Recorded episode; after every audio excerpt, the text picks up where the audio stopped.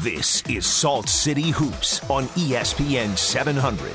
Your best insight into Utah Jazz basketball and the N B A in Utah. For the next two hours, it's nothing but N B A conversation from the local front to around the association. Now let's get things rolling with Salt City Hoops on Utah's number one sports talk, E S P N seven hundred.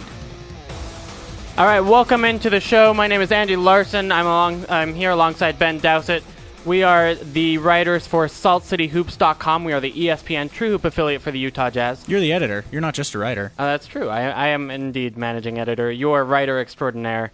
Um, you've insisted on that title for a long time, I and, and I feel like I need to keep that promise to you. Um, so we've got a good show. First of all, we had the first Jazz game last night. Uh, the Houston Rockets defeated the Utah Jazz. We've actually got a game going on tonight as well. The Dallas Mavericks playing the Utah Jazz right now in the first quarter of that game. We appreciate um, those of you multitasking and listening to us while watching the game. Yeah, and of course, if you are one of those people, um, the we always have the show available to download as a podcast later on at E S P N seven hundred sports dot com. So check us out if you if you you know can't multitask or whatever. Um, but still, there's enough going on in Jazzland, and honestly, I think some of these things are actually more interesting than the games themselves in a lot of cases. Because, I mean, for example, the Alec Burks extension that we're about to talk about is, you know, the next four years of Jazz basketball, potentially. Uh, heck, five years, really, if you look at maybe a four-year extension after this one. So uh, there's a lot at stake for the Jazz coming up between today and tomorrow's um, extension deadline the Jazz need to look at. Yeah, the tomorrow is the is going to be the extension. So then that's league-wide. That's not just for the Jazz. October thirty-first every year. If a player is not extended heading into their final year of their rookie contract, they're going to be, the following summer, the way we saw with Gordon Hayward this past summer, they're going to become a restricted free agent, meaning that teams can make offers for them that the Jazz do have the rights to match. But as we saw with the Kanter deal this offseason, sometimes you get you have to match a little bit more than the, maybe the you Hayward wanted to. Deal. Or, yeah, excuse me. Sorry. Yeah. Did I misspeak there? No, it's it's fine. So, um... Yeah, so we're we're going to get into that a little bit in just one second. Um, first of all, I want to tell you all about the show you're about to listen to. Um, first of all, we'll have um, our big guest today is Brett Koremenos. Uh, he writes for Grantland dot com, also part of the E S P N family of, of things. Um, and he wrote an article this week about how the Utah Jazz are the new Phoenix Suns. You'll remember that the Phoenix Suns uh, won forty-eight games last season. The Utah Jazz hope to kind of get their that that same sort of success this season. Um, that Phoenix team was only predicted to win nineteen games last year, and, and for them to win forty-eight, obviously they were the, the surprise, the toast of the N B A, if you will, amongst um, you know non-contending teams. So uh, to be fair, he said, "Could the Jazz be this year's Suns?" Right, right, right. You know, he I guess he hasn't predicted it, but still, it's a national writer who's looked at looks seriously at the Jazz taking a big leap this year. And I, I think it's something that we want to ask some questions about. So that'll be during the show. Um, we also had Adam Silver in Utah yesterday, uh, making his first stop in Salt Lake City since he became N B A commissioner. We'll be on with him. I got a chance to ask him a couple of questions um, yesterday during his media segment about the lottery reform, the cap smoothing, um, the relationship with the new uh, N B A Players Association director, Adam, uh, Michelle Roberts. Sorry. So we'll hear from him and kind of get an idea of uh, what's to come in the N B A. We'll also go around the N B A and talk about the Lakers, Anthony Davis, Russell Westbrook, some of the big stars of the N B A that have been really impressing thus far. The Lakers. And we, we may laugh at the Lakers, too. Sorry. It'll be a good time. Uh, I mean, you can't you can't avoid laughing at the Lakers, Yeah, it's right? hard not to after last night. Or the game before that. Or yeah. It's you know tomorrow's game, I'm sure we'll be laughing, too. It'll be great. Anyway, um, but I, I do want to get into this Burks thing because, like like I teased, it's it's the biggest long-term issue for the Jazz right now. Um, you know, whether or not you get the next four years of Alec Burks and, and at what price and at what impact on the Jazz's salary cap. So we're going to do a little bit of play acting here. We've got I, I'm going to pretend to be the Utah Jazz and, in particular, Jazz general manager uh, Dennis Lindsey. And you're going to be Andy, not me, Andy, but Andy Miller. Andy Miller, yeah. The uh, agent for Alec Burks. I am Andy Miller. I'm not going to be. I am. Okay. My, my theater teachers from high school will be proud. Good. So you, you've been you, have you been acting like Andy Miller all day? I've Are been you? in character for the last like three hours or so. um, some friends of mine have tried to get me out. It totally hasn't worked. I just keep throwing numbers at them. It's Good. fine. Good. Th- that's all sports agents do. I mean, exactly. Market value. Yell and and say numbers at people. Mm-hmm. So we're, we're excited. Um, so anyway, I'll go ahead and, and get started. I, I I feel like I should have a different voice for Dennis Lindsey. Hello, Dennis. Why, hello there. My name is Dennis Lindsey. I, I, I, oh, no, let's yeah, not do that. Yeah, it doesn't work. Thank you. Um, so, oh, yeah, we're going to use John as our sort of as oh, our yeah, arbiter. So I should point that out. So you and I will go back and forth on what we think the value of Alec Burks is, and then John at the very end will be our arbitrator to decide who is right, who which contract will Alec Burks, Alec Burks get. Alec Burks, sorry, get for the next four seasons. Because so. often when you go into an arbitration process, and, and this is across multiple leagues, typically it's one side offers one number, the other side offers the other number, and the arbitrator picks one. He doesn't pick in the middle, he doesn't average, nothing like that. They pick one number. So it's a very interesting process. I think we're going to have a little bit of fun with this here. So, Dennis, thank you very much for having me into your office. I really do appreciate it. Uh, we're here to discuss the extension of Mister Alec Burks. Yes, so uh, we feel that we would like Alec Burks to be a part of our team for the long-term future. He does a lot of things really well. Um, he's an excellent scorer. He's a good member of the community. Uh, he interf- he works well with a lot of different players on our team, and we'd like him to be a long-term part of the Utah Jazz. That being said, we have to make it make sense with our long-term cap situation in order for the Utah Jazz to become a contending team in the future. We feel that the correct dollar amount for Alec Burks is four years, thirty-six million dollars. I am offended. No. Let me, hear me out. Hear me out, Andy. You and I are good friends. You, we've worked together before on deals. Let me, hear me out. Fine, First Dennis. of all, Alec Burks is a great scorer. I'll grant you that. But he hasn't been able to show himself on the defensive end of things. And, and as a result, it's questionable whether or not he's a positive impact player in the league. So, first of all, uh, his stats show generally a, a below-average player across the board. So, for example, he allows his opponents an above-average uh, P E R, player efficiency rating, the, the Hollinger metric I'm sure both of us are familiar with. Um, he allows a negative one point six eight. I, I know I'm throwing numbers at you, but, you know, we're agents. I'm an so. agent. I love numbers. Okay, perfect. Then uh, that number is based on E S P N's um, real plus-minus metric, which basically says when Alec Burks is on the floor, even when you adjust for all the different teammates and uh, opponents that he's facing, he still has a negative influence on his team's defense. That's not good, and then, you know, that's something that we have to consider in terms of offering Alec Burks a contract. He does look decent at times at tape, but he doesn't get the steals, he doesn't get the blocks that the really good or even average wing defenders do in the N B A. He does get below average steals and blocks per game. And then he also seems like he doesn't have any of these secondary skills that would really help him out. So, for example, Gordon Hayward, Chandler Parsons, um, you know, some of these guys who have signed contracts this offseason, Eric Bledsoe, Kemba Walker, they all have a secondary skill to help them out with their game, whether that be rebounds, whether that be assists. In Hayward's case, it's a little bit of both. Um, he, he doesn't have the defense like we just talked about. So ultimately, Alec Burks is a scorer, which is great. But that being said, I don't know if we can offer him the farm, so to speak. So I vastly disagree, Dennis. I vastly disagree, particular, okay. particularly with your assessment defensively of Alec Burks. Now, I will allow you that from time to time, Alec has struggled early in his career with understanding the sort of some of the nuances of more high-level N B A defense, things away from the ball, getting through screens, some of which, of course, isn't his fault because he's he's not as big as some of the guys that no, he's but, having to go through. We don't have to pay him I to under- let him go I through understand, screens. I understand. May I finish, sir? Sorry, May I finish? Uh, apologies. uh, also, I believe that the statistics that you cited, him allowing an above-average P E R against his opponents, I think in no way encapsulates the type of opponents that Alec Burks is being forced to defend. You may cite some other players uh, a little bit later on as comparables for that sort of thing. I don't think the situations are comparable. First of all, Alec Burks can defend multiple positions, which compared to a lot of the guys who we may look at a little bit later is a major advantage. That's something many of them cannot do. Also, I personally... this being both me as Andy Miller, the agent, and Ben Dowsett, the analyst on this radio show, generally discount uh, R P M numbers for the most part, especially on terrible, terrible defensive or offensive teams, as the Jazz were a terrible defensive team last year. I know that the, the numbers themselves are meant to generally equalize for all factors, including teammates and other things like that. In my particular experience, they don't. I'm not a mathematician who's creating these statistics, but I know enough about them that I think I can say that fairly clearly. We need to watch what's going on on the court as well as look at the numbers. Now, of course, I am an agent, and I do love numbers, but we have to be watching what's happening on the court. And to throw a few more numbers at you, last year as a an isolation defender and as a defender in pick-and-roll sets, Alec was elite.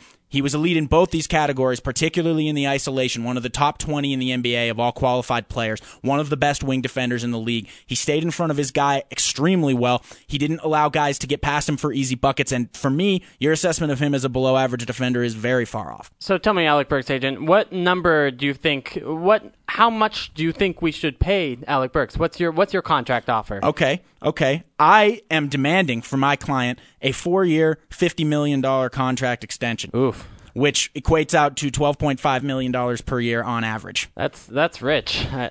That's rich, but let's look at a few things that are going to be larger contextual factors here. First of all, the rising salary cap. We all know that a couple of weeks ago, the new T V deal was announced for the N B A, which will kick in in the summer of twenty sixteen. We're not exactly sure about all the details yet in terms of how the salary cap will be affected by that, whether it will jump in one huge increment right at the summer of twenty sixteen, or whether the league may try to, quote-unquote, smooth that out and, and have less of a jump in the cap right away. In either case, the salary cap is projected to reach as high, if not slightly higher, than eighty million dollars. Currently, it's at sixty-three, as you know. That's for this year. At an eighty million dollars cap, a twelve million dollars per year contract, which we're asking for just slightly more than that, represents the same portion of the cap that currently a nine point five million dollars per year contract would represent. We're not talking about necessarily about just right now, of course. This is a player who's going to be on the team. We're hoping to sign him to a four-year contract here after this year. This is that we're talking about. It could be at eighty million dollars by the second year of his contract. Also, we need to look at the scarcity of skills and positions in the league. Alec Burks plays a position that, like Gordon Hayward, who was signed last year, somewhat scarce position in terms of high-level talent in the N B A. Now that we're in a, a post-Kobe Bryant, Dwayne Wade being elite, uh, maybe maybe Dwayne still has a little bit of elite left in him, but now that we're past those days... Kobe does too. Let's. I'm, I'm going to give Kobe... He's at least a little bit elite. Okay, a little bit if you want to, he's not, I guess. He's the best player on the Lakers, let's put it that way. Okay, okay.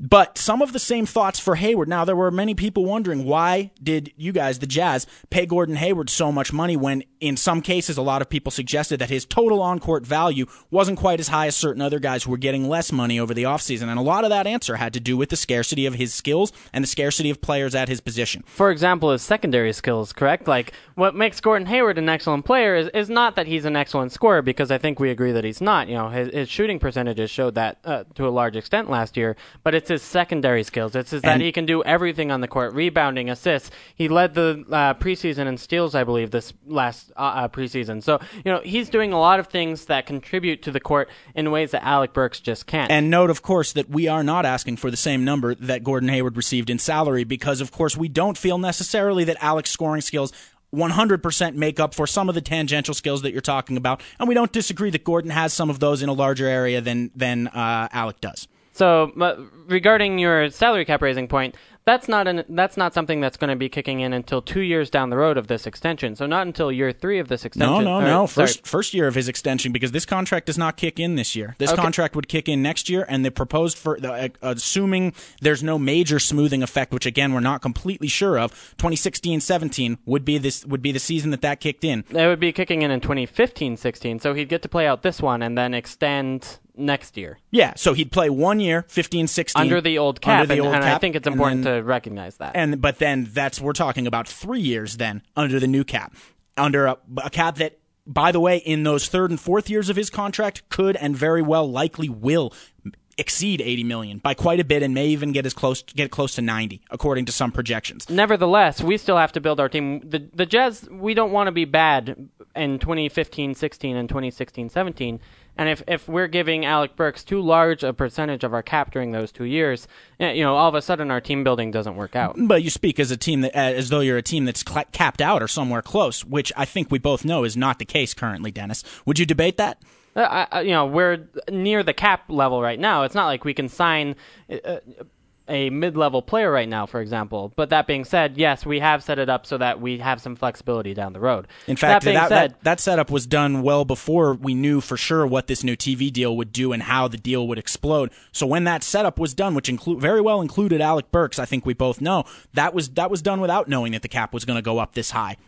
No, I, I think that's fair. But then we have to ask, you know, whether or not this core particularly is good enough to be a contending core.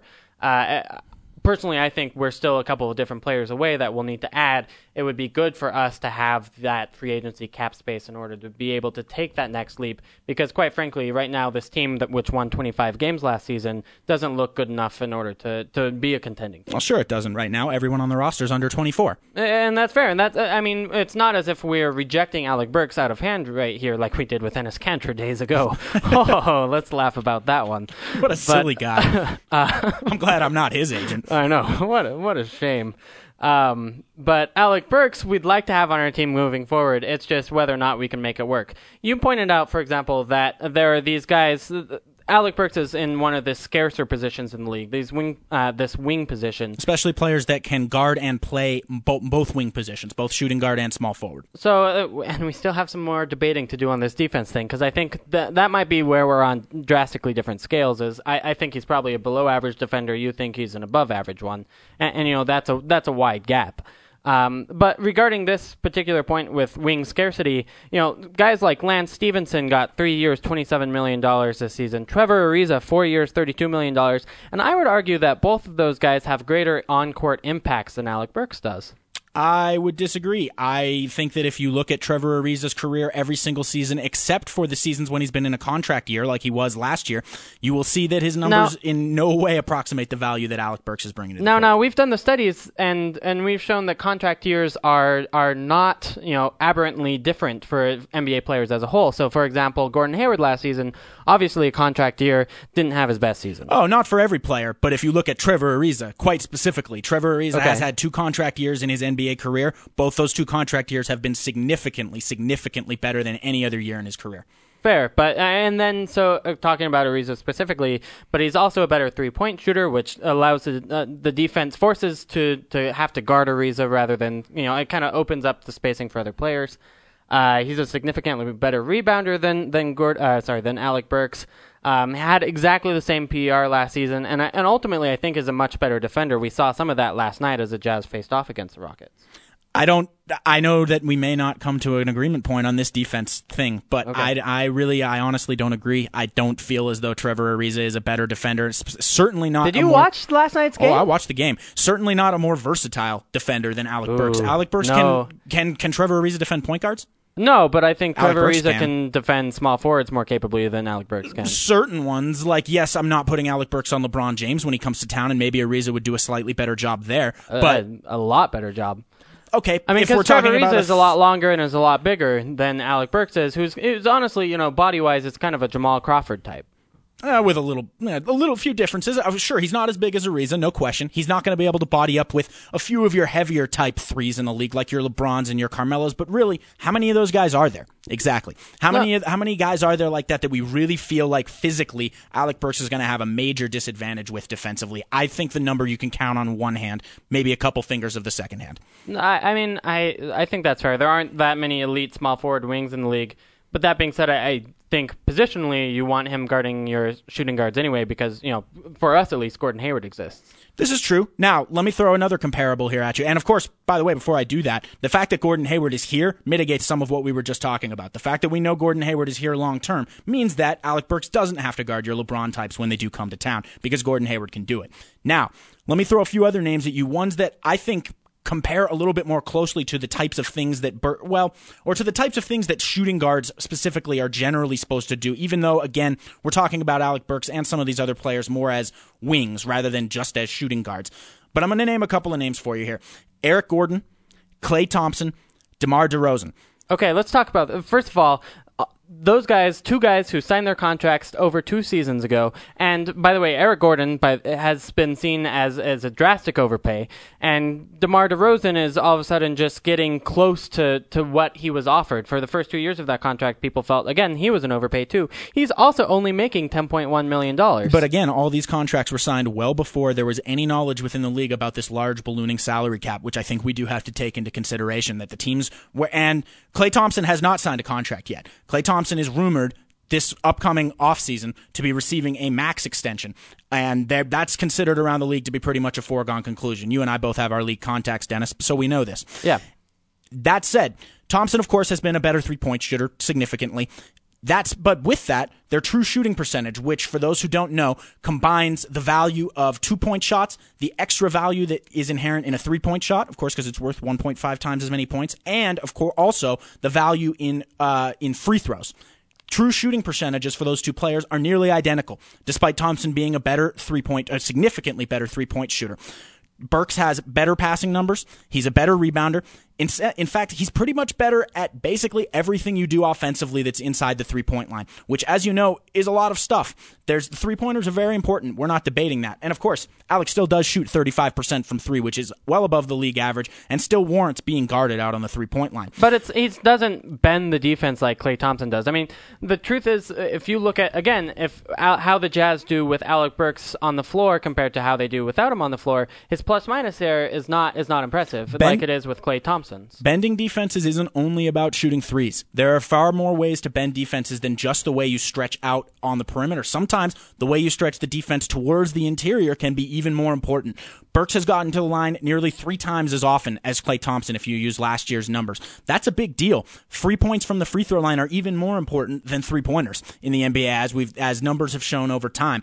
I believe that Burks has shown his offensive game to be far less dependent on his teammates and scheme. Also, I think that Burks fits far better with varying different types of lineups, which we know that Klay J- Thompson does? Absolutely. I think Klay Thompson is in many ways high, in many ways highly, highly dependent on Stephen Curry being next to him and opening up that sort of space for him. I'm not suggesting that Klay Thompson is a bad player by any means, but if Klay Thompson is going to be worth over fifteen million dollars a year next year, which is, again, a foregone conclusion in the league that he will be, and we're arguing that Alec is worth four-fifths of that, roughly, I believe he absolutely brings four-fifths of that value to the table, if not more. And I'm at three-fifths. But I, I, so, because Klay Thompson, again, is a better defender than Alec Burks is. I mean, even that just part looking I don't at their debate. Reputations. So, uh, so given that, that there, his defense is significantly better, his shooting is significantly better. Only from and three. We look at, uh, sure. And we look at how the N B A offense is evolving to where people are laughing at the Lakers for putting up only ten to fifteen threes a game.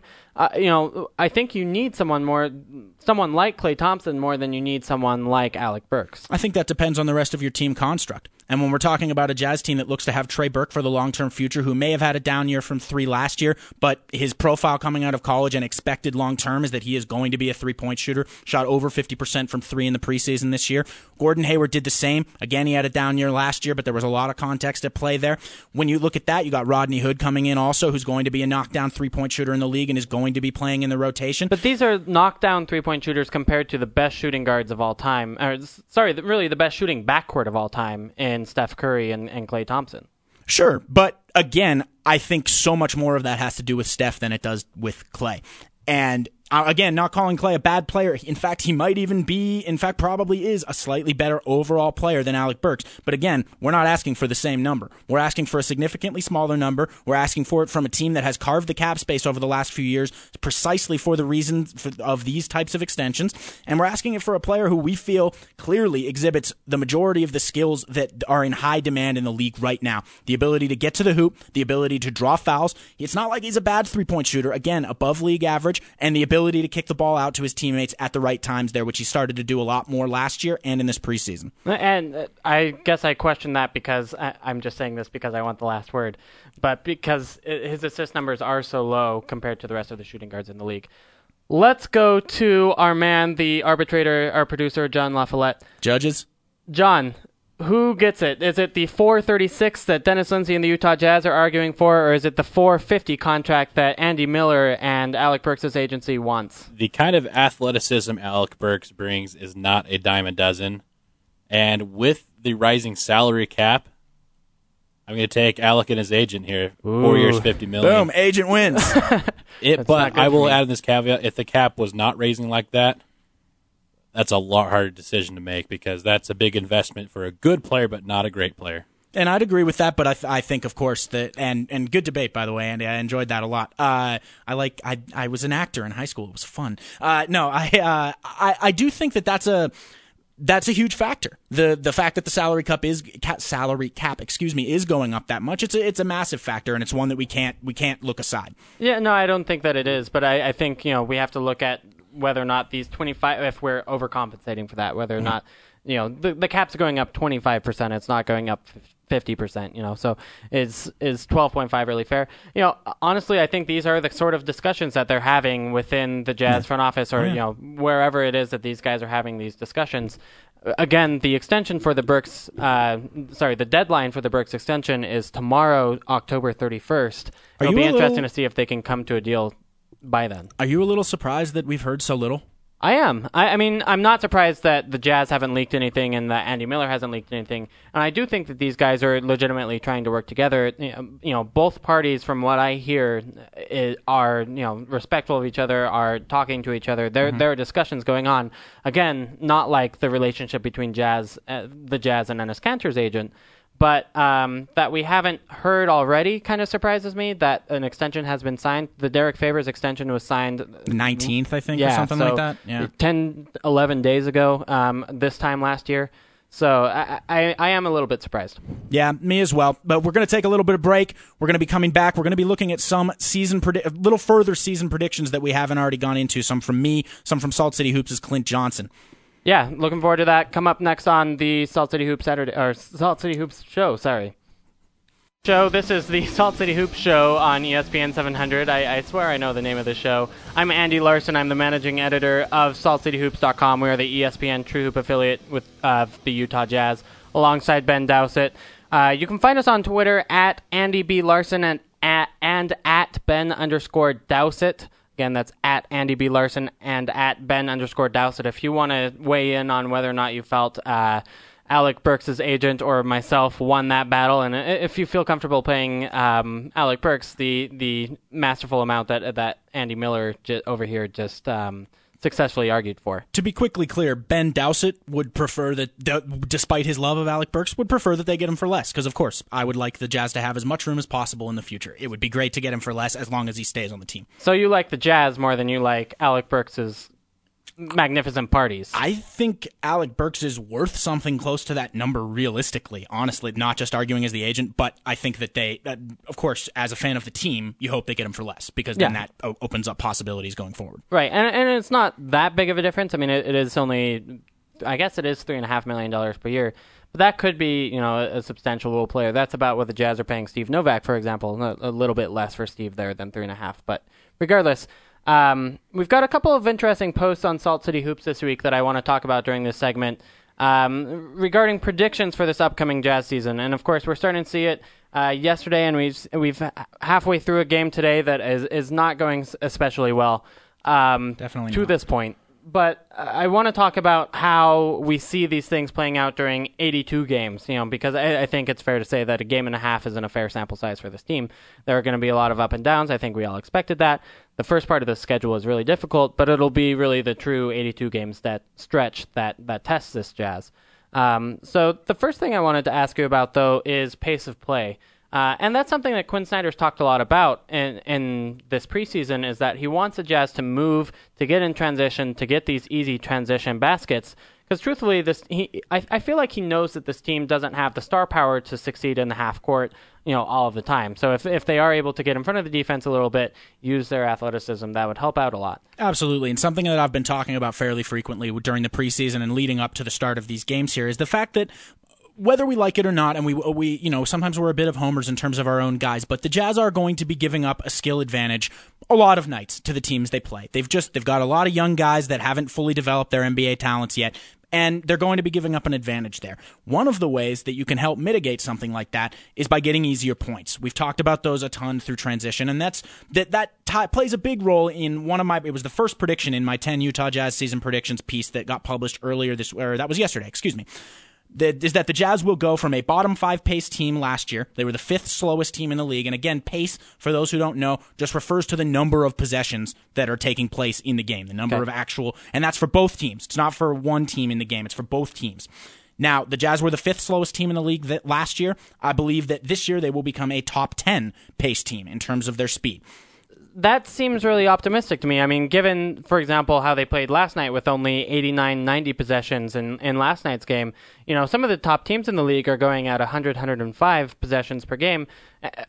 I think in order to be a top ten team, we've also seen the pace of play increase every year for the last five in the N B A. Mm-hmm. if the Jazz want to be a top ten in next season's N B A, they have to they have to get up to that level. You know, what we've seen in preseason and what we saw last night, it doesn't show a high-paced team. Well, I disagree on preseason. For the the, the Jazz were one of the, the exactly the tenth fastest team in the preseason, okay. actually, in terms of pace. So they're right on the bubble of the level that I'm talking about there. Part of the reason that I do think this, as I wrote in the piece, has to do with the Jazz bigs. Now, Trevor Booker is one of the main ones that I highlighted, and I do think that based on, if he continues playing how he has in this very small sample size so far, we're going to be seeing him on the court a lot more often, right? And Trevor Booker is one of those types of players that has a foot speed advantage on nearly any of the other guys that are going to be guarding him on the court, meaning that if he gets off at the right times after rebounds and things like that, he's going to be able to beat guys down the court. And for bigs that can do that and that can also dribble the way that he can and finish the way that he can, these are going to be advantages. Same with Rudy Gobert. Rudy doesn't seem like the quickest sprinter in the world right off the right when you look at him because he's huge, but the fact that he has legs as long as he does means that he can actually get going really fast with those strides that he takes. Most centers can't run as fast as him, and he's beating guys down the court. We didn't uh, we didn't see a ton of it in the one game last night, but I do think that as the team gets more comfortable with what they're supposed to be doing, I think a lot of this is just they're not used to it. They're not they, the Jazz haven't been used to in the past.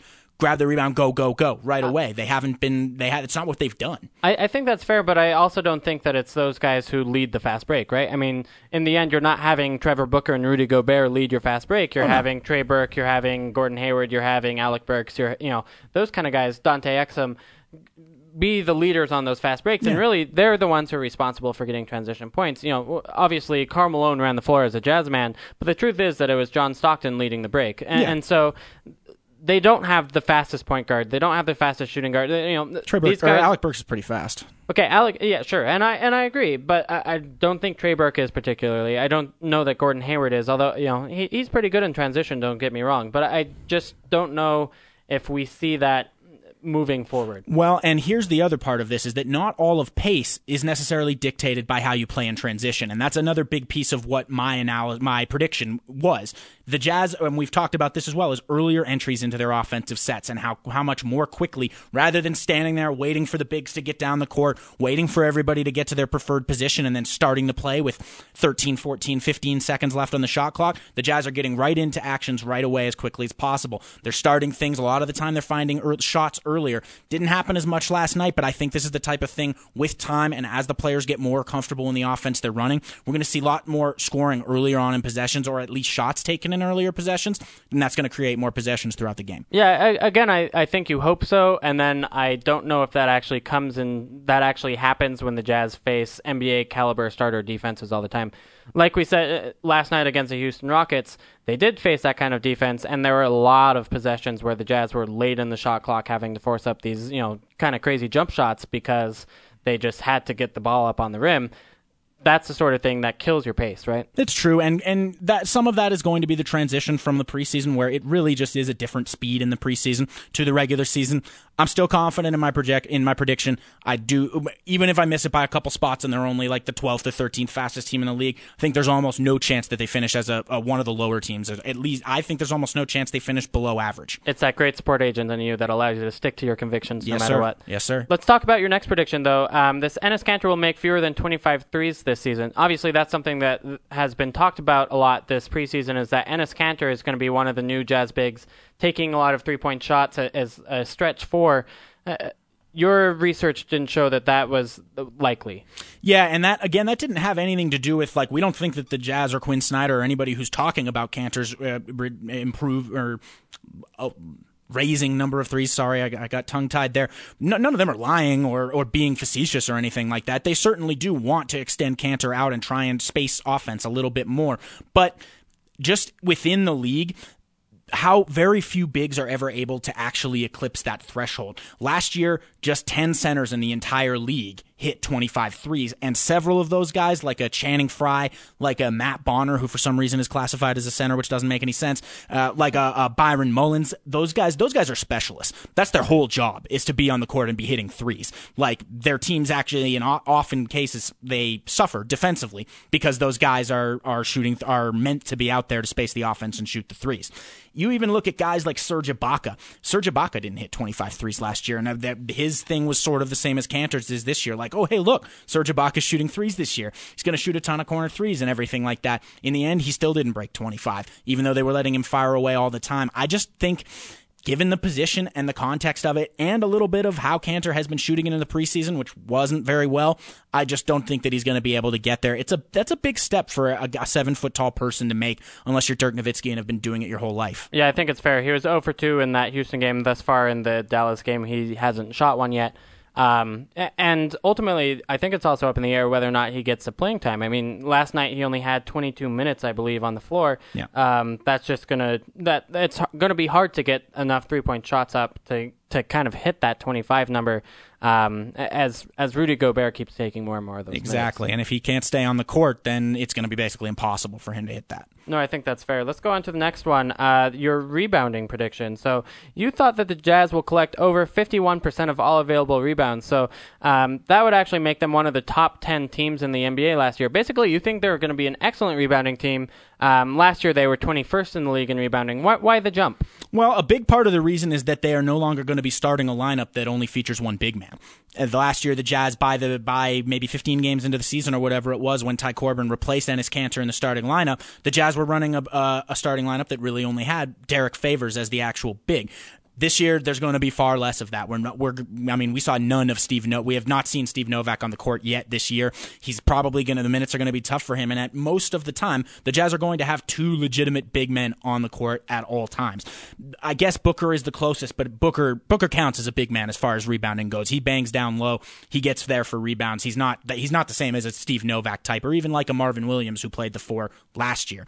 Now, also, another big part of this reason is Rudy Gobert and how much I think Rudy Gobert is going to be on the court. For the preseason this year, he per minute rebounding, so if we if we go out to ha- every for every minute the player was on the court, Rudy was the third, I believe, third best rebounder in the league for the preseason wow. per minute. Derek Favors was also in the top twenty, and we know that Derek Favors can rebound the ball. Kanter, while he does have issues uh, on both sides of the ball sometimes, he's been a, at least a reasonable good rebounder, and Booker, of course, I like him as well. I just think that the Jazz, main, Gobert is honestly the main piece of this. I think that Rudy is almost forcing Quinn Snyder to play him more, and that as he continues to do that, I mean, he's huge. It's just, it's simple physics. People that are that tall are, and can still jump are going to get the majority of the rebounds. Yeah, I think it's fair. I mean, so, so far in tonight's game, he's got five rebounds through halftime. Uh, score is sixty-nine forty-four, by the way, at the half. Um, yeah, that's, that's not great. That sixty-nine, by the way, represents Dallas Mavericks, forty-four for the Utah Jazz.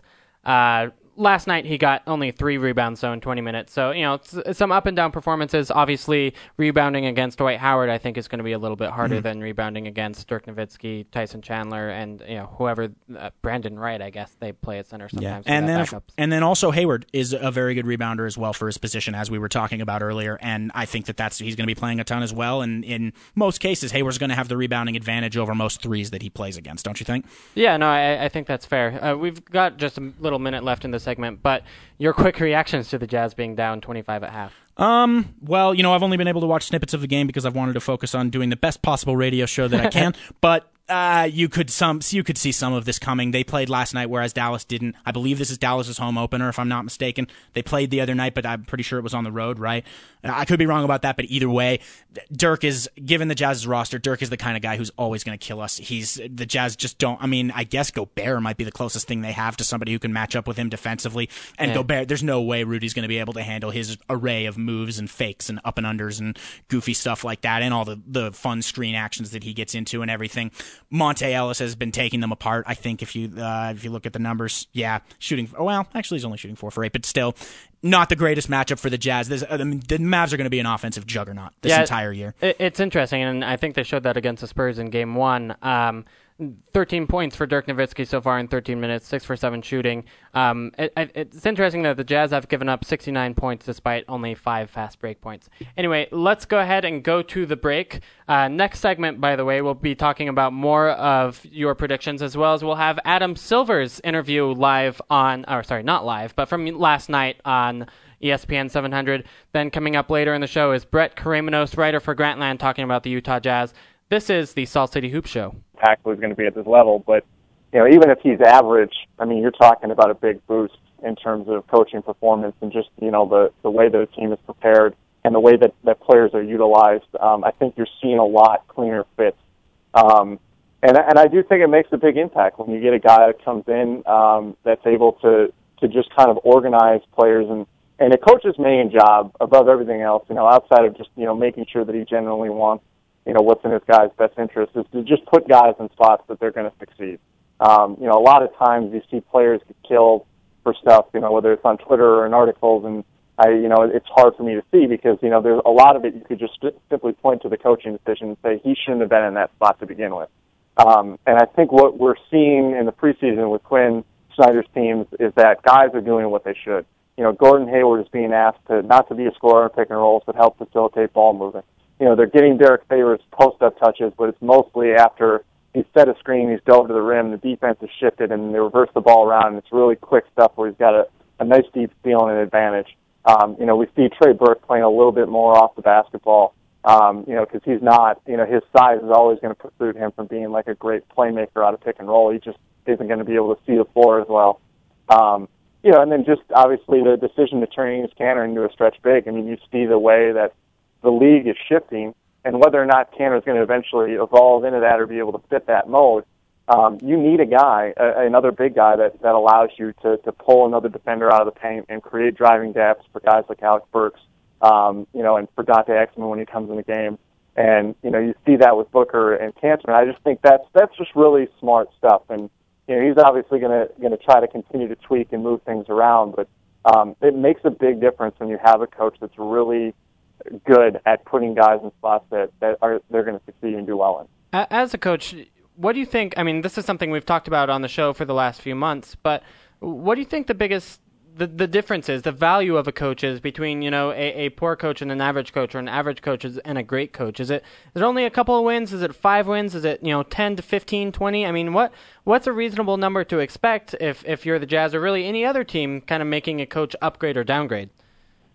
Um. That's a good question. I, I think it really, it, it's kind of a marriage between um, where the, who the coach is and where the team's at in general. I think, you know, if you bring a great, you know, and, and we're going to see, it's going to be a litmus test for a, a lot of uh, a lot of teams around the league. You know, we're going to see, you know, what uh, what Jason Kidd can do in Milwaukee over Larry Drew. We're going to see what, obviously, Quinn, Quinn Snyder can do uh, over Ty Corbin in Utah. Um, and then the biggest one I think that everybody's going to have their eye on is, you know, what can Stan Van Gundy do with this Detroit roster? Um, and, and the, the thing that I, I always point to when I kind of talk about subjects around this is I look at what the Dallas Mavericks have done with Rick Carlisle.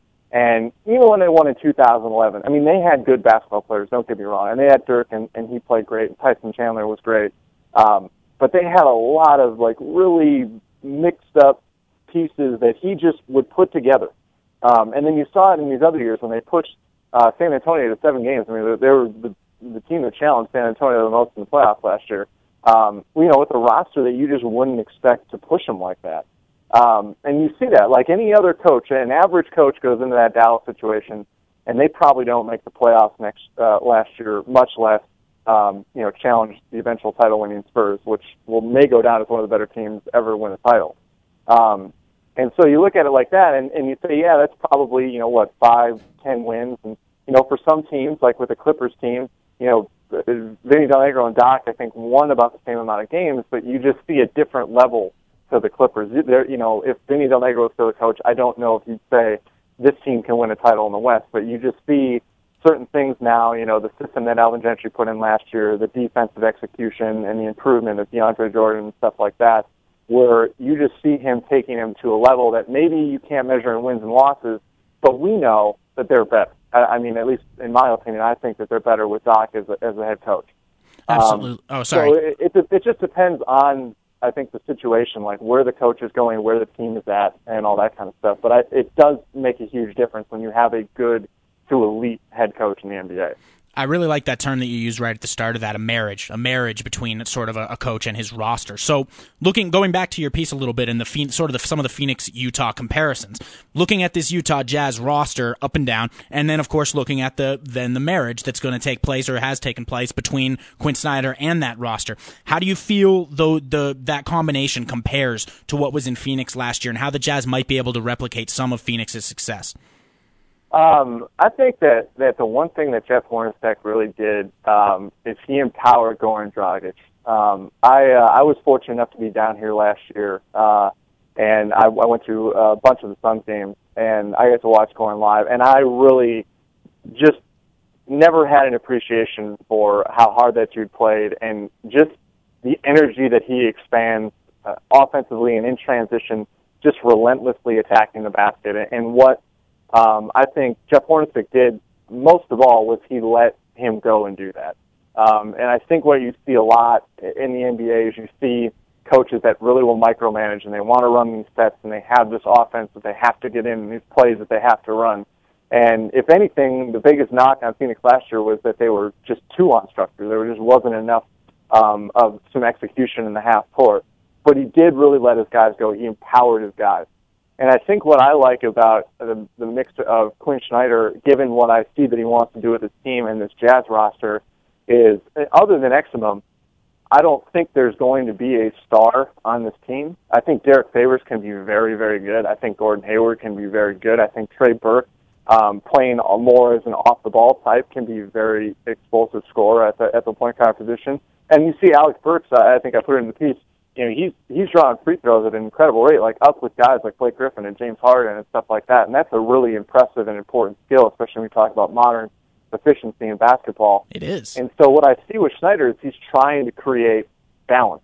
He wants a team that's going to move the ball. That ball is going to change sides of the floor two, three times in possession, because that's multiple guys are going to get in pick and roll. Um, and that I think that's a perfect fit for this Jazz team, because if they don't have a star, you just need a bunch of really good players um, that have, you know, with one or two really core pieces that stand out, and you can still win a lot of basketball games. And as we saw with the Pacers, um, you know, you can get to a game of, you know, within one game of the finals with, you know, Paul George, who's probably just that, just below that elite level um, as the best player on your team. Absolutely. And so how do you think that this is actually going to potentially for the you talk about the careers of these younger players that are that are now on the Jazz. Do you think that this the, the new coach that they've got and the new system that they're in can potentially raise and or low, hopefully not lower, but their ce- the ceilings of these players? Do you think this is, in terms of their career trajectories, this is the sort of thing that's going to be benefiting them? Oh, that, yeah, that's uh, that's such a huge aspect of of uh, you know. I think we view the N B A. Um, a lot of people do um, in kind of a static situation, like a guy is either going to be really good or he's going to be really bad, regardless of the situation. And I think the exact opposite. And this is just my you know opinion from my experience of, of watching and being around it. Um, I think if it's a bell curve, you have your guys that are just you know they're they're just knuckleheads. You know, they're going to take themselves out of the league because of their decision-making, you know, on and off the basketball court, and there's not really much that you can do to save them. And then I think you have maybe another five percent of, like, the Kevin Durant, where you can put him in any situation no matter how bad it is, um, how bad the infrastructure is, and that guy is just so driven and so focused and so able to put distractions aside to become a great player. You know, he's going to make any team great. Um, and then I think you have about an eighty percent lump in the middle of guys that are completely – their careers are completely dictated upon their situation. What veterans are around them early on, what system they're running in, what they're asked to do. Um, you know, I was just talking about uh, with a friend of mine, Beckley Mason, um, who people may know because he's all around the internet with writing, too, very smart guy. I know Beckley. We were talking about Doug McDermott. And uh, we were saying that Doug McDermott literally could not have handpicked a better situation for him to be in. He, you know, his biggest thing is going to be being able to to be a great help defender because he's probably never going to be like an you know disruptive on the ball guy. He goes to Tom Thibodeau. He's on a team where he's not going to be asked to score in ways that he can't score or may never score in this league, um, and it's going to help him grow at a at a rate that you know is going to help him blossom in his career. Um, whereas you see a guy like Jabari Parker go to Milwaukee and there's there's not a lot of talent. His his shortcomings are defense, and he's going to take a lot of bad shots. And there's no veteran presence. Uh, you know, you can say a lot of uh, everything you can about the coach, but there's no veteran presence to kind of police that in the locker room, to demand defensive accountability in concert with the coaching staff. Um, to have a guy that you know when there when there's fourteen on the clock and he's got an easy post entry and he you know goes one on one and drives and takes a bad contested jumper, that there's not a veteran in his ear saying you're not going to do that on this team. Um, and so it's going to be interesting to see how Parker evolves in that situation. And so when you get a guy like Gordon Hayward, who I thought was kind of dying on the vine under Ty Corbin, and then he's going to get put in a system where he just has to basically run the pick and roll and just start getting the ball moving. Um, and then if it comes back to him, great, or if he gets driving lanes and his reads are easy and he can attack the basket, great. But it's going to do wonders, I think, for him. It's going to really accent the things that, that Hayward does well, and, and that value that I think you saw lost in him last year is going to start to come back. Uh, you know, and maybe people will never agree that he should have got the money that he got to, but I think they're going to get to a point where they're going to say he's a really, um, you know, flexible, valuable offensive asset to a basketball team. Um, you know, whereas if Hayward goes into another spot, you may not get that thing. And then if the guy's confidence is damaged as it goes forward, you know, you just never know what's going to happen to that player. Um, and, and so I think it does make a huge impact that, that these guys are going to be in a system where they're not going to be asked to do things that they shouldn't do, because it definitely can build bad habits in a team, um, and it can definitely make players look a lot worse than they really are. And once your perception is damaged, whether it's in the front office or even among fan, you know, pressure and stuff like that, it's a really hard thing to come back from. We're on with Brett Koremenos of Grantland dot com. Um, I want to ask you, Brett, about the uh, Western Conference playoff picture, kind of the larger context for this Jazz-Phoenix dis- discussion. Obviously, a, a massively difficult Western Conference with a lot of very good teams. How do you see this uh, playoff race uh, coming out by the end of the season? Do you see any of the eight teams that were in the playoffs last season dropping out? Do you see which, and if so, which teams do you see moving back in? Ah, uh, man, uh, that's a good question. Um, that's, that's as a much really as I really one. love to see Utah shock it, I, I really think a great season for the Jazz would be right around that forty-win mark. I think the the reason that I think we got the idea for the piece was I saw their Vegas line at about twenty-four wins, and, and I said that's what the Lakers are going to win this year. I just, I just, I thought twenty-four was too low for this team when I watched them, you know, three or four times this preseason and kind of did an extra film on synergy. Um, And but I, I don't know if they're going to factor. Um, I do think Phoenix is going to be right in there again this year. Um, I think the teams that could fall out, there's two in my mind, uh, and, and the first one is Houston. Um, I really think that, you know, the loss of, of Chandler Parsons, um, and he did stuff for them offensively that it, it's hard to, that Trevor Ariza just doesn't do. I mean, Chandler would, would be able to handle the basketball. He'd be able to attack in the half court. He's a great closeout attack player. Um, you know, Ariza's going to be a better defender, um, and he's going to probably be, you know, maybe be a more accurate three-point shooter. Uh, but they just don't have guys that can come in and do what Chandler did, where he can attack the basket and put points on the board for you. Uh, and I also think that, you know, their bench in general, uh, unfortunately, Papa Nicolau, he, that dude couldn't hit water, fell out of a boat in the preseason, and then he went, I think, four for four, four for five against you guys last night, right? Yeah. Uh, he was a killer. Yeah. Um, and so, I mean, but other than other than that explosion, that, that bench has had some issues in terms of just depth and just overall effectiveness that I worry about. Um, and, and you need that. And in the West especially, you know, guys are going to get hurt, guys are going to go through funk. You know, you need a nine, ten-man rotation um, to really, you know, be able to solidify yourself as a Western Conference playoff team. Um, and I think the other team on that in that vein that, that kind of has the potential to maybe fall out would be Portland.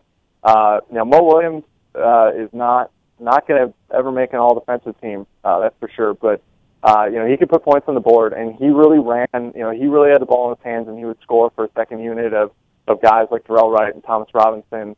Uh, Joel Freeland, I think, played for a little bit. Uh, C J McCollum came back and played towards the end. But, you know, he really carried the burden. When the starters were out, um, you know, Mo Williams would come in, and he would be able to keep those lineups afloat um, offensively. And he's gone now, and I mean, you got Steve Blake, who's a nice player, and Chris Kaman had a, uh, had a pretty good night in his first game, you know. So they're trying to replace that production with hoping C J McCollum gets a little bit better, and hoping Chris Kaman can sm- score a little bit more, uh, you know, as a post-up threat and stuff like that. Uh, but if their bench play's gone too, again, they're they're only a, then they're only a five deep, uh, deep team, and I just think in the West you just have to have that depth. I think that's just going to be the deciding factor in some of these teams, and you're going to see it in Phoenix. Isaiah Thomas uh, killed it uh, in their first game against the Lakers, but I think a lot of guys are going to kill against the Lakers this year. Um, and you know, their their depth is is is great. Um, I think you know their their young guys are going to get a little bit better, uh, and I think they're going to they're going to be a real threat to knock one of those teams out this year. All right, last question, and we only got about a minute left, but I know you did. Uh, you looked at some college basketball teams last year and looked at the draft a little bit. Uh, what are your quick thoughts on Dante Exum and Rodney Hood going into this season? Uh, I I love uh, I love both those guys in different ways. I think uh, Dante has got a great ceiling. Um, he's such a young kid, and I think being in this offense is going to be fantastic for him. And the role they're going to ask him to play, he's going to be able to grow slowly. He's only going to play in you know ten, twenty minutes uh, bursts. He's going to be able to learn the game at a pace that's going to kind of protect him a little bit. Um, and I think Rodney is just more power. I really like Rodney Hood coming out as a player that could step in and help right away. You know, you can run him off screens and you can get some shots for you. You can put some pressure on the defense that way. And he's just going to be a solid complementary piece. Like, you know, guy knocks down shots, hopefully defends his position, um, you know, can attack closeouts and stuff like that. I, I think he's going to be a really solid uh, potential piece uh, for Utah down the road. Brett, before we let you go, where can we follow you on social media? Uh, it's uh, it's my long Greek last name. It would be at the Koremenos, and that's K O R E M E N O S. Um, uh, not super active these days, but I usually try to get my work out there um, so people can read it if they're interested. Uh, but I really appreciate you guys uh, having me on tonight. Yeah, and it, it's Koremenos. We, have we been pronouncing it wrong the entire time? Every, you know what, man? Everybody has pronounced it wrong since I was about six years old. So I mean, you should have heard in like volleyball and basketball tournaments when I was little, man. I heard every every pronunciation of my last name, including stuff that didn't phonetically make sense. So yep. You'd be surprised how much how often that even happens for two-syllable last names like my own. Happens all the time. Yeah, I can imagine, man. Well, Brett, thanks so much for joining us. We really appreciate it, um, and we'll be sure to follow your work in the future. Hey, thanks for having me on, guys. I had fun. I, I really like what Brett had to add there. I mean, I, I think it's interesting to have that coaching perspective on how, how the Jazz will be doing next season. And it's really interesting to hear how he felt Ty Corbin wasn't getting the most out of of, of the Jazz's star players. Yeah, and, and of course, I think you have to agree. And his example of, of, of Favors going chasing Tony Parker thirty feet away on a, a high hedge on a pick and roll is is a great example, honestly. Like, that's just not a good use of personnel. Like, you've just you've got to recognize your personnel. If you've got Serge Ibaka, maybe you can do that because Serge Ibaka is really fast for his size. Maybe a guy like Booker, who we now have on the team, can do that type of thing a little more often because he's got the lateral speed. But when you have a big stay-at-home guy like a Derek Favors or like an Enes Kanter, the two main bigs in the Jazz system last year that were doing that high hedge constantly, I I just don't think it's the right use of personnel. And that's that he's right to be talking about that. That's exactly exactly the coach's job, maximizing the personnel that he's got. And it's interesting to hear it from a coach and then hear a coach saying that Quinn Snyder's doing that right so far, at least for what we've seen in the preseason.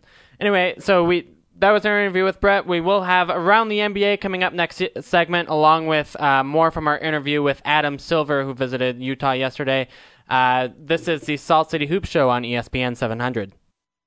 You're listening to Salt City Hoops on Utah's number one sports talk, E S P N seven hundred. All right, we're going to go into our Around the N B A segment right here, right now on E S P N seven hundred. I'm Andy Larson alongside Ben Dowsett on the Salt City Hoop Show.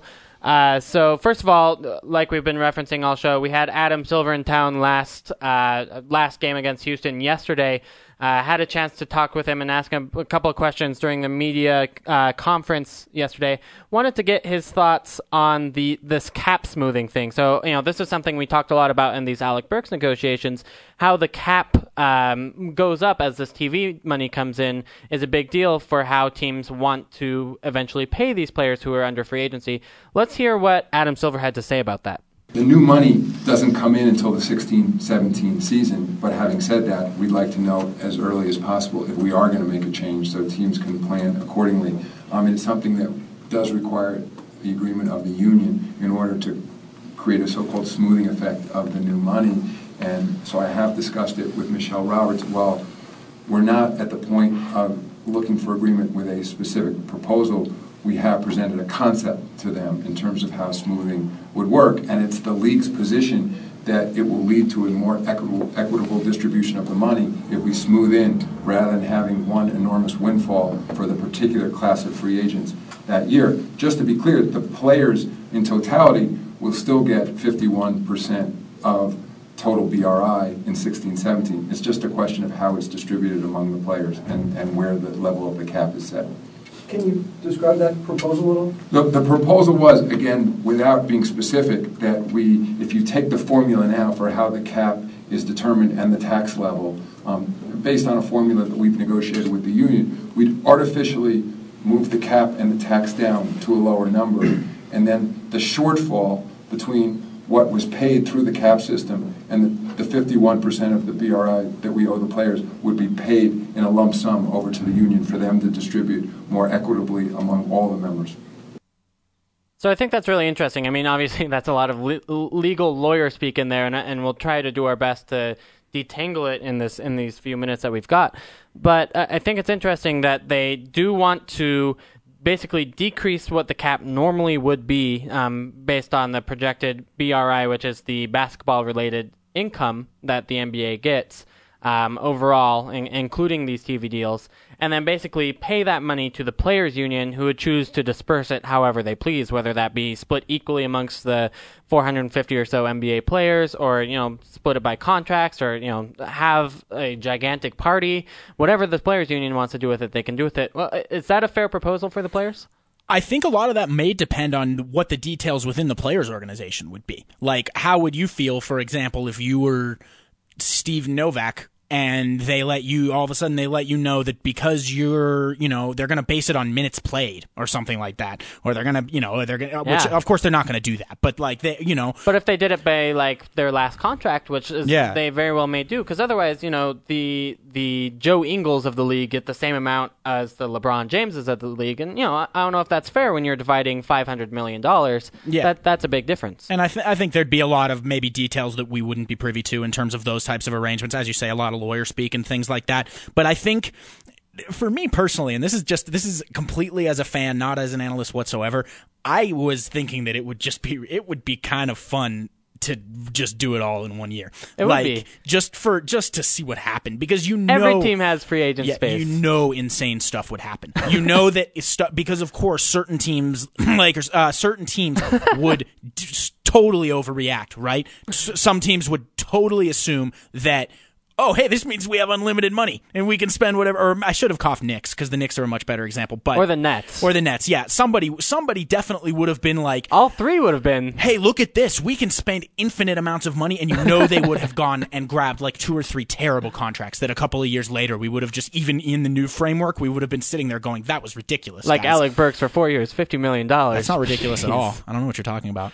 But no, I, I think you're right that like Steve Novak could get like eight million dollar per year contracts, and you know yeah. those kind of guys who end up being free agents during that summer, you could see gigantic gains just because teams want to be good right away. I mean, there's there's a whole group of N B A owners that are literally dying and want to see their teams do well right now. Yeah. Yeah, and I th- I think the the results that might come from it, while it's unlikely, because I do think that what Adam is talking about is very likely to happen, I think they are going to smooth it out somewhat. I would re- I would be entertained personally, from just from a, a purely entertainment standpoint, if they all of a sudden there was a twenty million dollar jump in the cap in one year. It, it would like, make us all laugh. It would it would I think there'd be some really entertaining stuff. If not that very summer, the the next one and the one after, think, when we were looking back and being like, wow, look at how those guys reacted. Do you think the Jazz would jump into this crazy free agent? Because that's not really their game. Is that's not really their scene, is to spend lots of money on players, even you know if they were to get all of a sudden a ton more money to. to play with. I think that they would be one of the more measured teams in terms of looking at the long-term consequences of what this is going to... And of course, right now, every front office has people scrambling to do... At least all the smart ones are going to have people that are working on this now. We're working on, you know, what are these actual... Because we don't know. This That's what's been so interesting, you know, and the Spurs are one of these... We talk about the Spurs being ahead of the curve, and some of that is exploiting little... exploitable tendencies in things like the C B A and the salary cap and elements right. like that. And the teams that find those first often are going to be the teams that are ahead of the curve, like the Spurs have been for the last however many years. That's a really good point. Let's keep going around the N B A.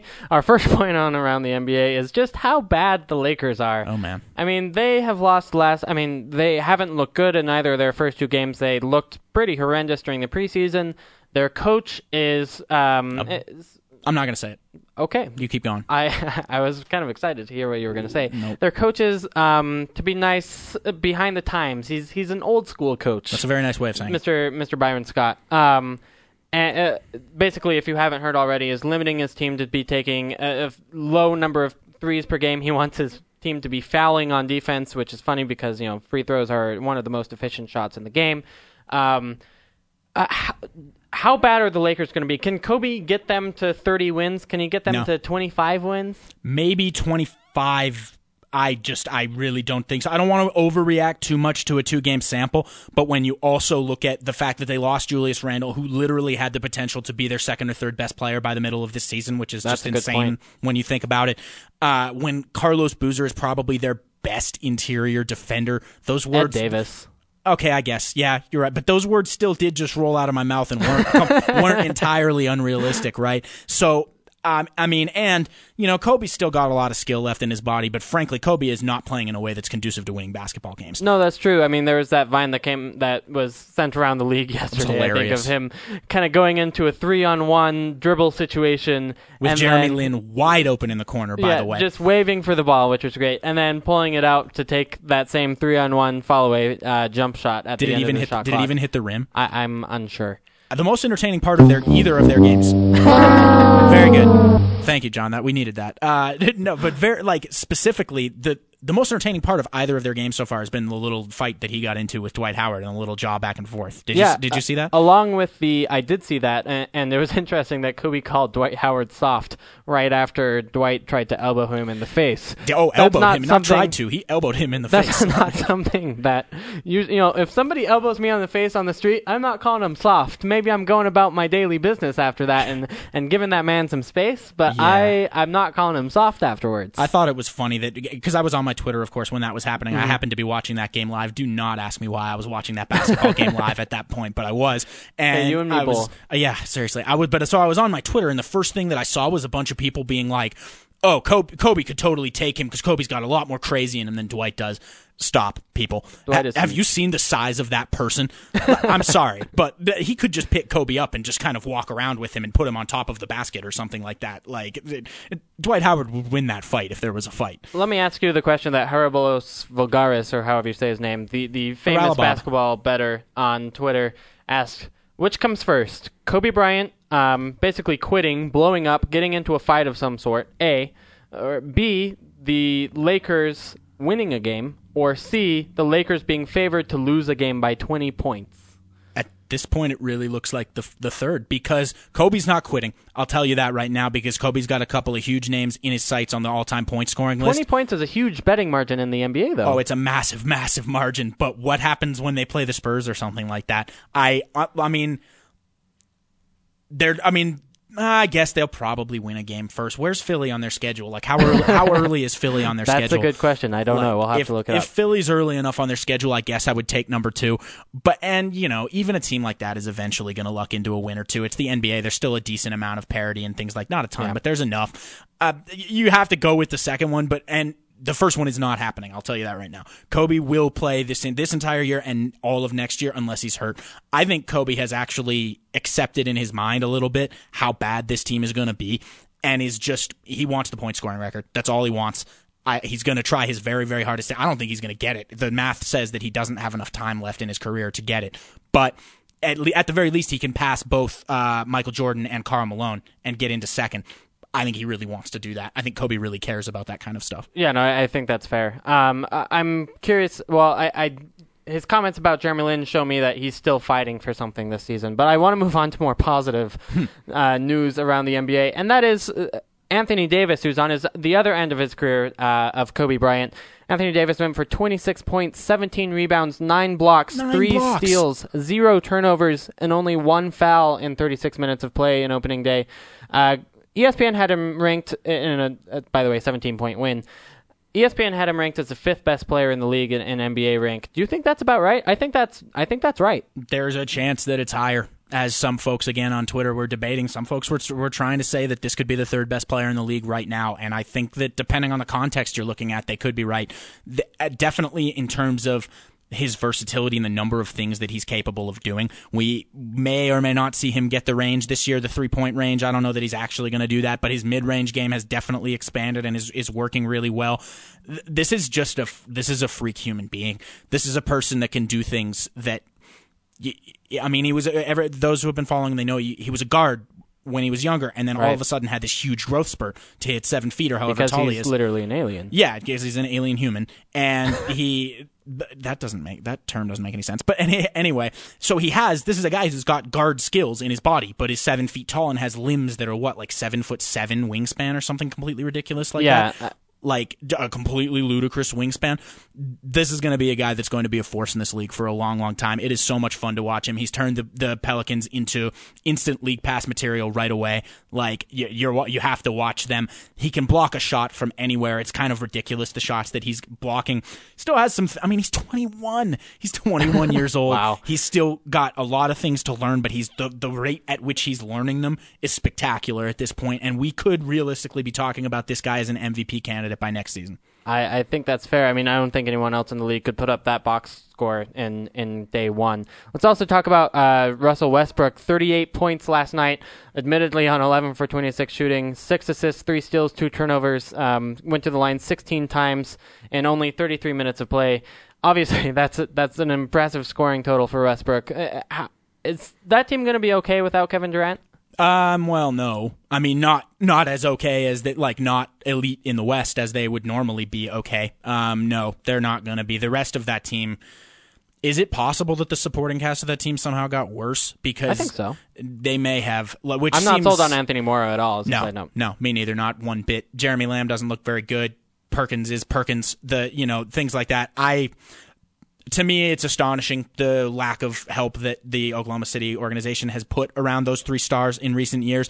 And as I was mentioning to you earlier today, I I have been relatively unimpressed with the way Serge Ibaka has played during these. We now have three periods of time, and of course this is on a one-game sample size for this most recent one, but we have three periods of time now where either Westbrook or Durant, in the previous two cases it was Westbrook, has missed significant time for the Thunder, which gives Ibaka a real chance to step up and be the second fiddle, if you will. And he has not done it. He's been a great defensive player, and that's never changed, and that's never going to change. He's a great defensive player, one of the best in the league. But he has he really hasn't stepped into the role as a as a second offensive contributor, as a a second leader, if you will, on the team. I've been relatively unimpressed by that. I think he's a guy who's got the skill set that he should be able to. He just hasn't been able, he can't create his own shot. He's com- entirely dependent on other players offensively, essentially. He's a great mid-range shooter, but again, he can't create it for himself like Dirk. And- And, and that's interesting because the the uh, sorry the Thunder made that trade, the the Harden trade, thinking that he could be that guy. Where they, I think they were less convinced that James Harden would be a, would be a better fit for that team. Obviously, it hasn't gone in that direction thus far. Yeah, I guess hindsight is twenty twenty on that one. and, and and no, getting back to Westbrook though, he was a, a human force of nature for those first three quarters. He but then. Just completely slowed down. He didn't have anything left. It was like LeBron last year in the finals. He, he just eventually couldn't do it. Yeah, no, I it's I think that was clear, and it's going to be interesting to see how he holds up over those eighty-two games. That was our Around the N B A segment. Next up, we'll have the, our uh, final analysis of the Houston game, as well as the rapidly concluding um, Mavericks-Jazz game. Looks like the Mavericks are running away with it. We, we'll talk a little bit about those two games at the end of our Salt City Hoops show on E S P N seven hundred. Talking hoops and the association. This is Salt City Hoops on E S P N seven hundred. All right, welcome back into the show. Um, just our final segment tonight. So we've got two games, obviously, yesterday and then tonight's game. Yesterday's game against the Houston Rockets. Houston defeated the Utah Jazz one oh four ninety-three.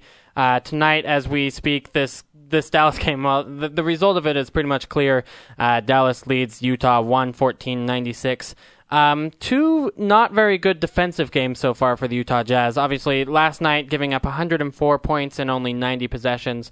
That's not a good defensive rating at all. Um, you know, along the lines of where they were last season, giving up worse than the average from last season. Right, and, and to be fair, the Houston Rockets are a better team than yeah. the average team. Yeah. But that being said, you know, for a team that really wanted to pride itself on defense, they did a lot of things wrong defensively. They gave up a lot of open three-point shots. Houston shot fifty-one percent um, from three last night.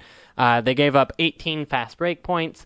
And then I think we're seeing those kind of problems again tonight, as Dallas has one fifteen points left in the game with uh, two minutes, fifteen seconds left to go.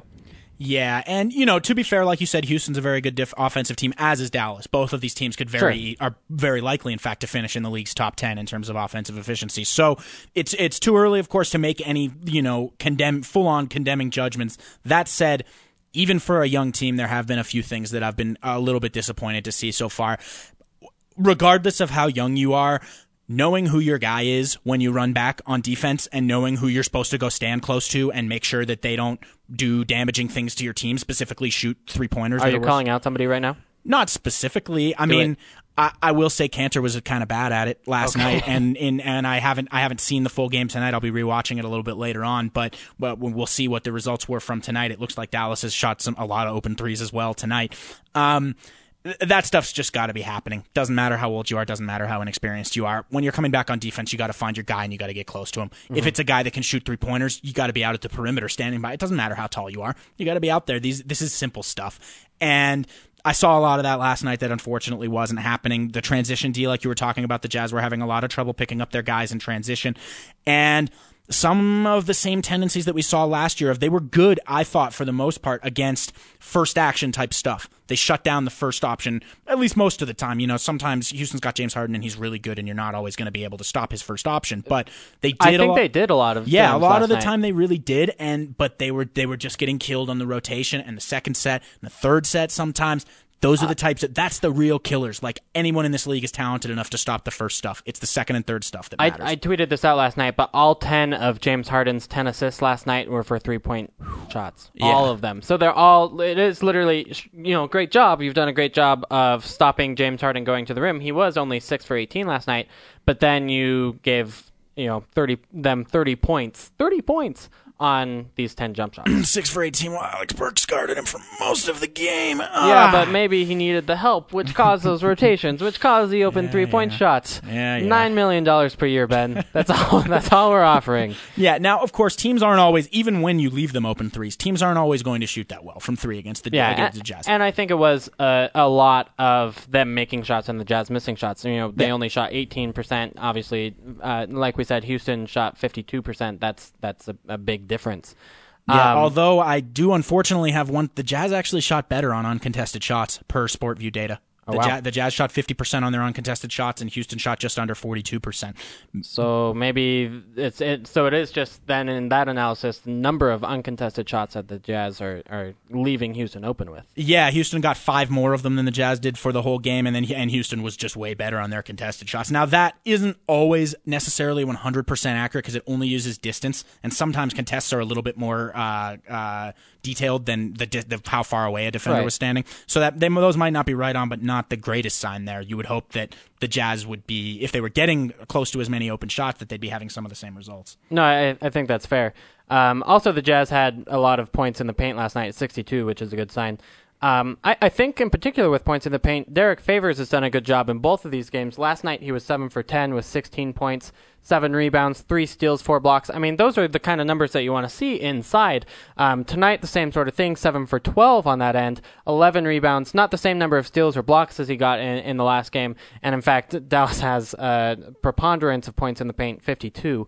Um, but that being said, I, I'm pleased with how Derek Favors has played thus far this season. Yeah, he's looked really good. He looked springy. He got a few blocks last night that it didn't, you wondered where they came from, kind of like a Gobert style type of thing.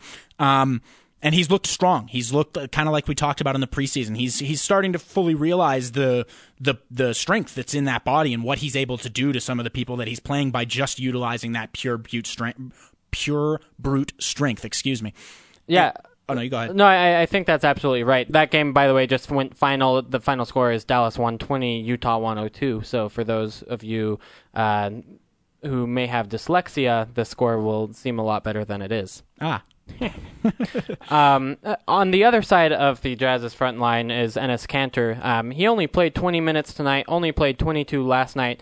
Has, has, in my mind, has disappointed. I think you know we talked about this as a put-up or shut-up year for Enes Kanter last night. Only, uh, let's see here, ten points, five for twelve shooting, not getting the rebounds, only five rebounds. Um, only and, four and again, just not great on the defensive end. Um, obviously haven't, haven't gotten a chance to watch Kanter play defense, but tonight four for ten, only four rebounds, no blocks, no steals, no assists, um, only twenty minutes playing, you know, basically the same number of minutes as Trevor Booker did.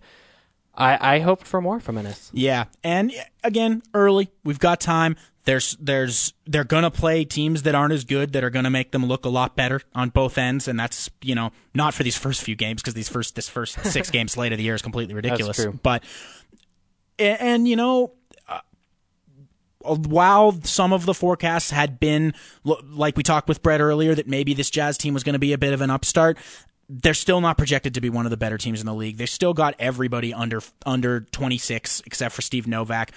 And unfortunately, some of this was expected. They're playing two of the better Western Conference teams, two playoff teams from last year to open up their season, and they've had a rough go of it. Both the teams they've played have had a lot of continuity. Dallas has basically... what, pretty much the entire same roster except Tyson Chandler coming back, except that Tyson Chandler has already played for them before in the past. Right. Houston brought a lot of the same guys back, and that sort of stuff combined with the talent advantages that they have, it was always going to be rough sledding for the Jazz to start off, and I think we've we've seen that kind of embodied. I, I mean, to be fair, the Jazz have continuity in players, but not necessarily coaches, right? Yeah. And that, it's a whole new world for the Jazz system-wise. Yeah, exactly. Whereas Dallas is functioning under the exact same foundational system that they've been doing for several years since they won their championship, with Dirk as the center and everything else kind of operating around there. Yeah, and, and I think that's... Yeah, I, obviously, I don't think anyone disagrees that the Mavericks are going to be better than the Jazz this season, and it's it's going to be difficult for the Jazz yeah. to win those games back-to-back again, against a good team. I am encouraged. The one thing is that if you look tonight at the box score, all five Jazz starters did score in double figures. That's we're talking about the team, and we're talking about, as Brett said earlier, how there may not be one necessarily star on this team that's going to carry the load type of thing. I like seeing the, the scoring being balanced like that, even if it wasn't quite enough scoring to win the game. And then uh, Booker had nine also. So that's six players with nine or more points. I do like how things are kind of being spread around offensively, and I don't think the Jazz, from the brief stints that I was watching tonight and also last night, I don't think the Jazz look too bad offensively. I yeah. think they've they've the motion offense is going to be paying dividends for them. Yeah, last night I thought they missed a lot of shots that they could have made. Yeah. You know, so tonight I'm just doing the math really quick, but it looks like they have about one hundred five possessions um, for one hundred two points. You know, that's not bad. Or sorry, ninety-five possessions. Sorry, I'm I, as a math major, I should be able to do math in my head more quickly than I currently am. Unfortunately, I cannot. Um, that being said, uh, the Jazz have played well offensively um, in the last two games, and I think we see that from their offensive rating. Yeah, and I, I think they're going to even continue to improve there. You, you, like you said, they missed a lot of shots that they could have made. A lot of maybe some maybe some early jitters for a, a, a team that's a little bit nervous. Maybe they heard the hype a little bit, not the hype of them potentially being a surprising team, things like that. There's a long season to go. We got eighty games still left after this, a lot of time left. That being said, the next four are not easy. Um, no. The Jazz take on the Phoenix Suns at home um, Saturday, tom- or sorry, not tomorrow, but Saturday at, um, at seven o'clock, then t- face off at the Los Angeles Clippers Monday, November third. Then the most anticipated game of the season, the Utah Jazz against the Cleveland Cavaliers. As we've talked about last week, those games are usually really good. If you don't already have mm-hmm. tickets, that's the best possible It's going to be a good time. Watch. Oh, I'll be there. And then after that, the Jazz then play the Mavericks again um, that Friday of that week. So at least there aren't any more back-to-backs in the upcoming week, but still, in, in terms of a difficulty of schedule, that's that's almost as hard as you can get. Yeah, it's But that's the West tough. This year. And I, I do think, you know, it, was it you that put it up on Twitter? It was some some Jazz media yesterday that put up on Twitter that, that Dennis Lindsey repeated all summer that this was going to be a tough process right at the start.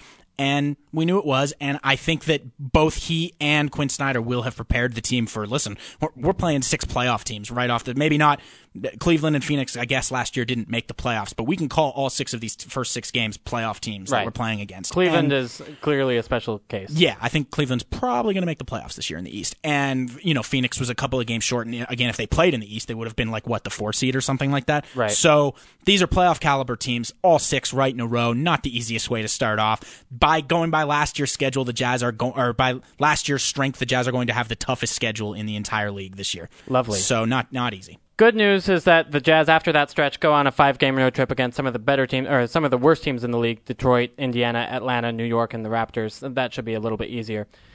Anyway, thanks for listening to the show today. Check out our work at Salt City Hoops dot com. My name is Andy Larson. You can follow me on Twitter at Andy B. Larson. This is Ben Dowsett at Ben underscore Dowsett. Follow us on Twitter or check out our work at Salt City Hoops dot com. This is the E S P N Radio Salt City Hoops Show.